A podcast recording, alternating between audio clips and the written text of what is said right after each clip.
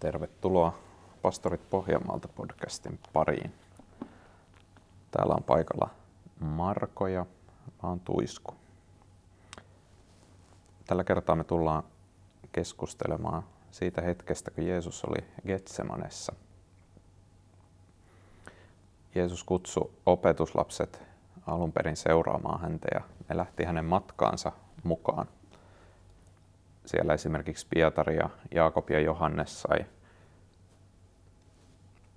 vuorella nähdä Jeesuksen kirkastuneena yhdessä Elia ja Mooseksen kanssa. Voisi verrata tuota kokemusta vähän niin kuin taivaskokemukseen. Uskonelämän vaellus saattaa joskus olla sitä, että me saadaan osallisuus tämmöisistä taivaskokemuksista tai siitä, että Jumalan läheisyys on niin valtavan lähellä meitä, että me koetaan suunnatonta iloa, me haluttaisiin jäädä sinne. Mutta nyt me ollaan Luukkaan evankeliumissa kohdassa, jossa on kova taistelu menossa. Ja se taistelu on niin kova, että Jeesus sanoo ja kehottaa, että rukoilkaa, että ette joutuisi kiusaukseen. Mitä opetuslapset tekee, niin on se, että he nukahtaa. He ei ollenkaan pääse mukaan eikä sisään siihen taisteluun tai sen tohinaan, vaan he on hengellisesti uneliaita.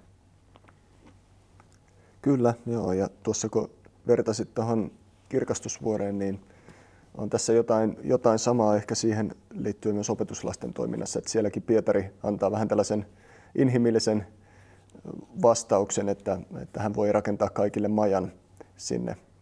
Ja tässä kohtaa tapahtuu taas tällainen inhimillinen tapahtuma ihmiselle, että he nukahtaa silloin, kun heidän pitäisi olla valveilla ja rukoilla ja taistella. Ja ehkä tämä on tämmöinen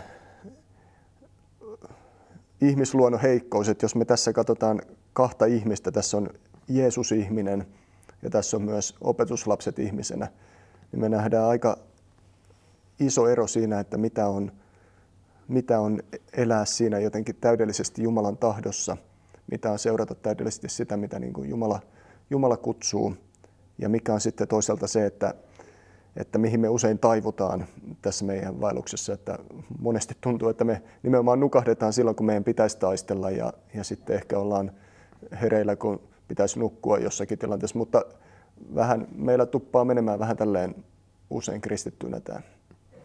Jeesukselle rukouselämä oli säännöllistä, se oli joka päivästä ja hän hakeutui monissa eri tilanteissa rukoilemaan. Ja nyt hän tekee sen saman, mutta hänellä on kova taistelu myöskin siinä rukouksessa. Tässä näkyykö hän sana, että Isä, jos sinä tahdot, niin ota tämä malja minulta pois. Älköön kuitenkaan tapahtuko minun tahtoni, vaan sinun. Et jotenkin Jeesus haluaa ja on valmis taipumaan siihen Isän tahtoa. Hän oli kulkenut sen matkan Jerusalemiin jo määrätietoisesti, mutta silti hän joutui edelleen käymään sitä taistelua. Ja näin myös meillä ihmisillä on monesti, että me joudutaan taistelemaan, että ei minun tahto, vaan Isä, sinun tahto. Se mikä on Isä, sinun tarkoitus, niin tapahtukoon se minun elämässä. Mun mielestä, joo, tämä on ollut mulle yksi hienoimmista kohdista siihen nähden, että kun me puhutaan, että Jeesus on ollut 100% Jumala, hän on 100% ihminen, niin me nähdään tässä hänet 100% myös ihmisenä kärsimässä ne samat jutut. Hän sanoi, että hän on kuoleman tuskan vallassa. Että tämä ei ollut mitenkään helppo juttu Jeesukselle. Me jotenkin ehkä helposti ajatellaan, no hän oli Jumalan poika, hän pystyi mennä tämän helposti läpi. Mutta kun me luetaan muuallakin evankeliumeissa, siellä näkyy tämä Jeesuksen inhimillisyys, että hän saattaa väsyä jossain kohtaa, hän tuntee sääliä, hän itkee. Mutta tässä kohtaa se tulee jotenkin kaikkein voimakkaammin, että hän on niin kuin ihan todella tuskissaan siellä. Ja se, että hän suostuu tähän Jumalan tahtoon, niin se ei ole mikään semmoinen pieni kädenojennus, vaan se oli niin kuin taistelu myös Jeesuksen kohdalla, että hän joutui käymään sen saman kamppailun, mikä mekin joudutaan. Tai me ei ehkä samalla tavalla jouduta sitä käymään, mutta meillä on ne omat taistelut, mitkä me joudutaan Jeesuksen seuraajina käymään läpi. Ja tässä nimenomaan opetuslapset on kutsuttu kulkemaan sitä taistelua, mutta me nähdään, kun me katsotaan sitä eteenpäin, että kun he ei käy sitä taistelua rukouksessa, niin he lopulta sitten, kun tulee ne eri tilanteet, niin he on valmistautuneita niihin. Ja sitten kun katsoo hetkeä aikaisemmin jo, niin siellä he taistelevat siitä, että kuka heistä on suurin, että tämä on nimenomaan tämä, että heidän valmistautumisensa oli ehkä vähän puolitiessä, että kun Tami Tamminen sanoi jääkiekossa, että 90% valmistautuminen on 50%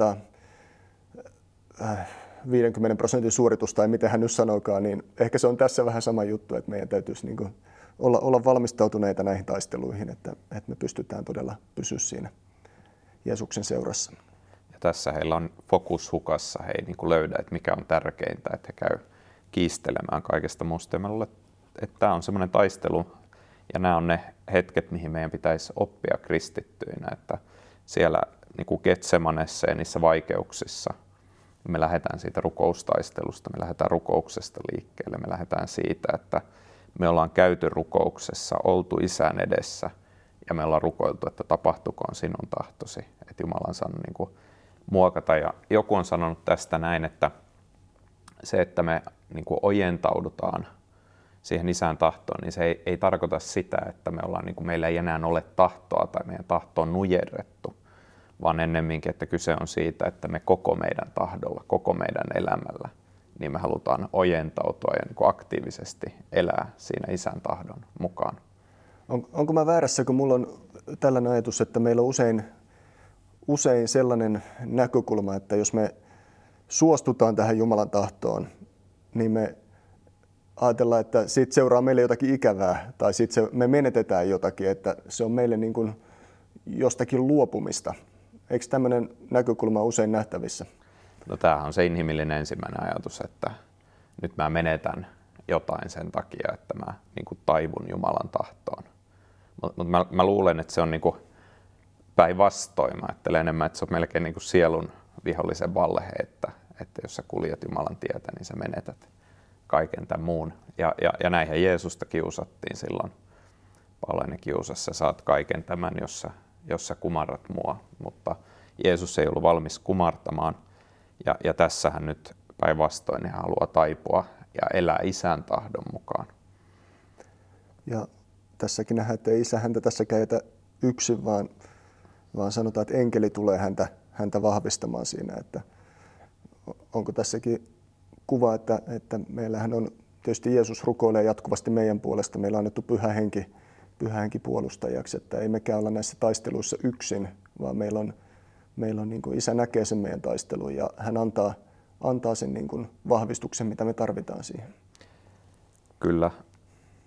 Ja samanaikaisesti ajattelee, että voi myös olla, että siellä taistelun keskellä niin me ei tavallaan tunneta sitä, että meillä ei ole tunnetta siitä, että hei, Jumala on antanut pyhän hengen, hänellä on tie ja pääsy ulos, vaan ehkä vasta siellä taistelun loppuvaiheessa ja ehkä vasta siinä vaiheessa, kun me ollaan taivuttu Isän tahtoon, niin me nähdään, kuinka hän antaa sen voiman.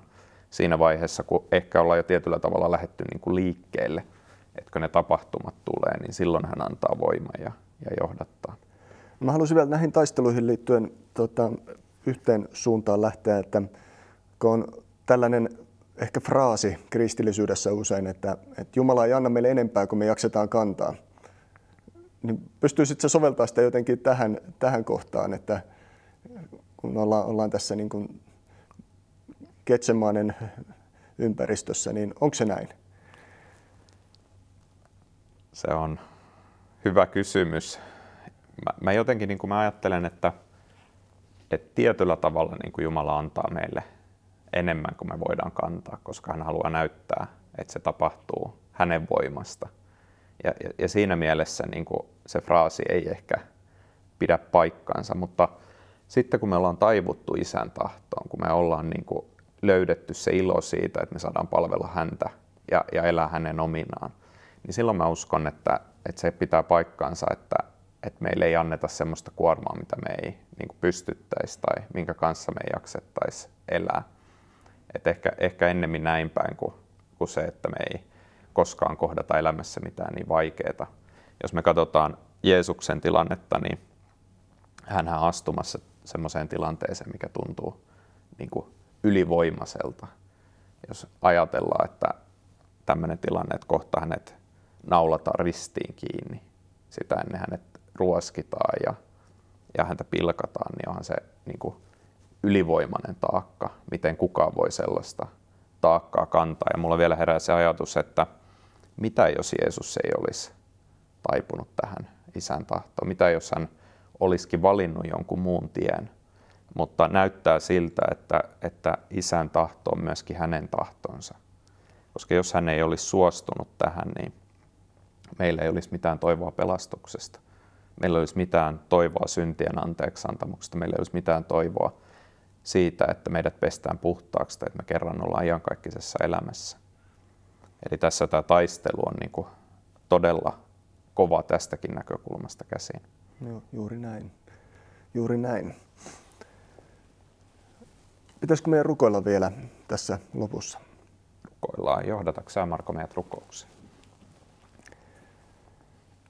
Herra, me kiitetään siitä, että sinä olet, Jeesus, kaikessa suostunut isän tahtoon. Kiitos siitä, että sinä olet ollut loppuun asti kuuliainen siellä kuolemankin edessä ja kaiken sen tuskan edessä, mikä oli tulossa, niin Herra, sä katsoit jotenkin sinne sen yli, sä näit sen voiton jo siellä ennen kuolemaa ja näit sen, että tämän seurauksena meille ihmisille, meille aukeaa se tie sinne taivaan iloon, meille aukeaa se tie siihen Jumalan yhteyteen. Ja me ylistetään ja kiitetään sinua siitä, että tämä on mahdollista, Jeesus, sinun tähtesi. Me kiitetään sitä, että sä oot jaksanut sen kaiken ja käynyt sen kaiken läpi, jotta me saataisiin elää eikä meidän tarvitse kuolla.